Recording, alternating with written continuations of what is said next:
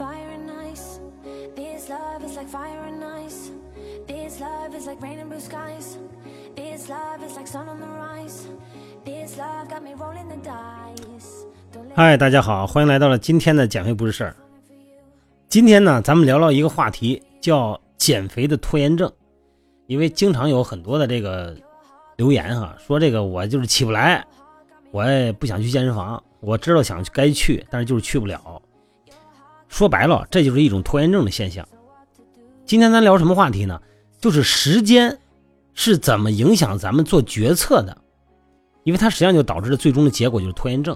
因为在生活中啊，咱们经常会遇到这样的选择。里面有一个事儿，就说减肥吧，该运动了，是今天做还是等到明天再做？有一笔钱是现在花掉还是存起来以后再花？那么这些决策行为呢，都和什么有关呢？都和时间有关。啊，这里边介绍一个人啊，戴俊毅，他是美国这个印第安纳大学认知的心理学博士啊，尤其是擅长这个以数学建模的方这个方式来研究人的这个行为决策哈。他聊了一个概念，叫什么叫跨时决策？这个跨是什么跨啊？就是跨越的跨。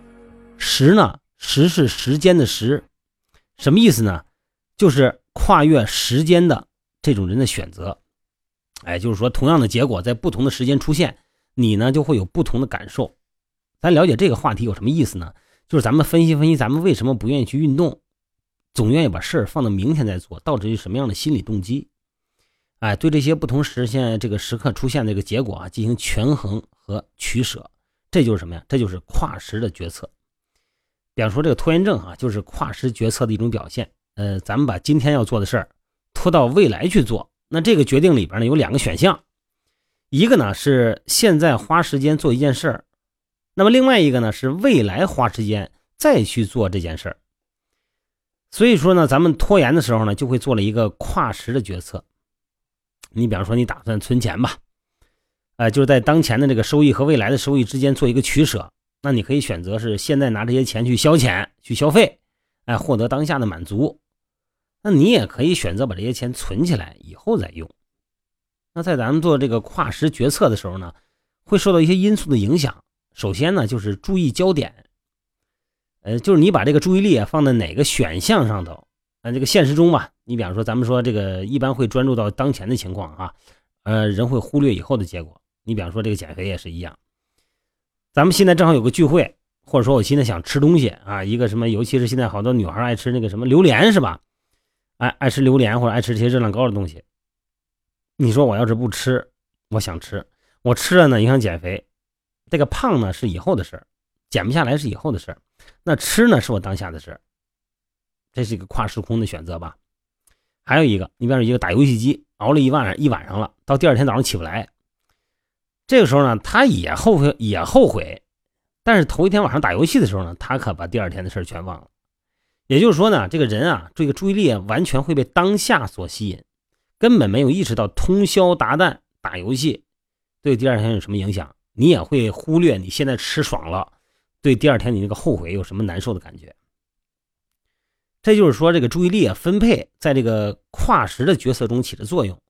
所以说呢，你说这个运动减肥也好，或者说其他方式这个饮食减肥也好啊，要是避免这种情况呢，有一个做法就是给自己设定一个时间点，这个时间点呢一到，那你必须就得停下手头的事儿。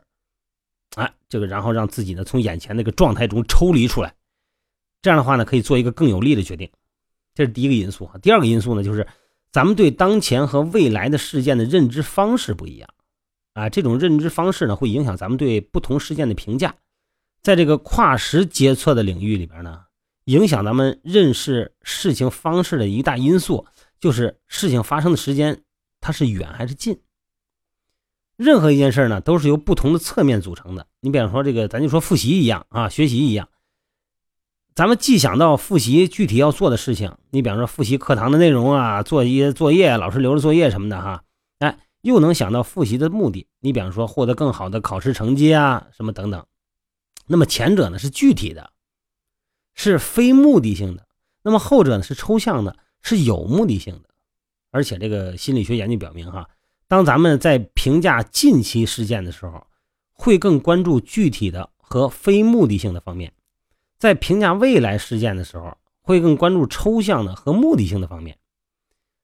这种呢，由因为时间的远近不同而带来的评价上的差异，就会影响咱们最终的决定。你想想看，你这个吃东西的时候和第二天后悔的时候啊，或今天你犯懒的时候和第二天后悔的时候，是不是这种心理状态？还有一个因素就是对未来的时间的稀缺性的认知。未来的时间这个稀缺性啊，什么意思？就是指这个将来可以利用的时间到底是多了还是少了？你说这减肥以后有的是时间，今天我不练，我明天还有时间呢。但是心理学研究发现呢，和眼下相比，咱们啊觉得未来自己的时间会更多。未来嘛，时间每天都是新的，每一天太阳都是新的。也就是说呢，人们当打算这个当下开始做一件事的时候，会觉得自己实际上还有很其他的事要做，我不见得非得做这件事你说现在开始训练去了，健身房开始练去了，哎，我还有别的事要做呢。但是你想到未来的时候呢，就不会认为未来有很多事要做。你就觉得未来有的是事儿，有的是空，就觉得以后啊这时间有的是，哎，可以随时用。所以说呢，既然现在的事要是现在要做的事很多，而过一阵就不这么忙了，哎，把这个一件事拖到以后，是吧？以后既然不忙了嘛，我脑子里边呈现出来的未来的画面呢，他不忙，所以说呢，我干脆我明天再练吧，哎，这就很正常了。但其实呢，不管是今天还是未来。都有很多的事等着咱们去做，而且未知的东西你更不确定，尤其是未来的时间，并不是像咱们想象的这么充裕，是吧？最后呢，这个咱们给这个，尤其是咱们说这不是减肥嘛，就是想塑形、想健身、想这个练块也好啊，想练这个马甲线也好，这个朋友们有这个拖延症的一个倾向的人呢，提供一点建议。首先呢，你不要只看眼前的结果。哎，要有意识呢去关注一下，那么你的决策对当下和未来会有什么影响，对吧？那么其次呢，你既要关注某件事情相对具体的方面，你比方说要花多少时间，会遇到什么困难，也要关注比较抽象的方面，比方说你完成这件事意味着什么。咱就说减肥还是一样道理，是减肥挺累的，是吧？这个不吃挺饿的，然后想吃的不吃还挺馋的。但是你这个是很具体的，但是你还要花一些时间，你得关注一些抽象的方面。什么叫抽象的？就是说它意味着什么？你这样做它会有什么结果？所以最后呢，咱们要学会呢正确评估未来的时间的稀缺程度。你知道你未来的时间有这么宽宽松吗？你现在有时间训练你不去，你怎么知道以后就有时间呢？你怎么知道明天就有时间呢？你说快过年了，吃点吃点吧，聚会聚会吧。过了年，我从这个正月十六开始练，你怎么知道正月十六你就没有别的事儿呢？是吧？所以说，一般情况下，如果一件事你现在没时间做，未来你也不太可能有很多的时间来做减肥这件事我说这个意思，大家希望能理解。今天要减的肥，今天该做的关于自己身体健康方面的决断，你今天就要做，今天的事不要拖到明天。明天你有更多的事要做，希望大家把握住今天，好吧？今天咱们就聊到这儿呗。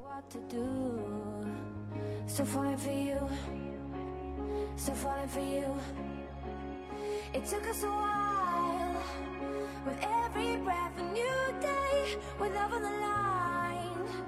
We found our share of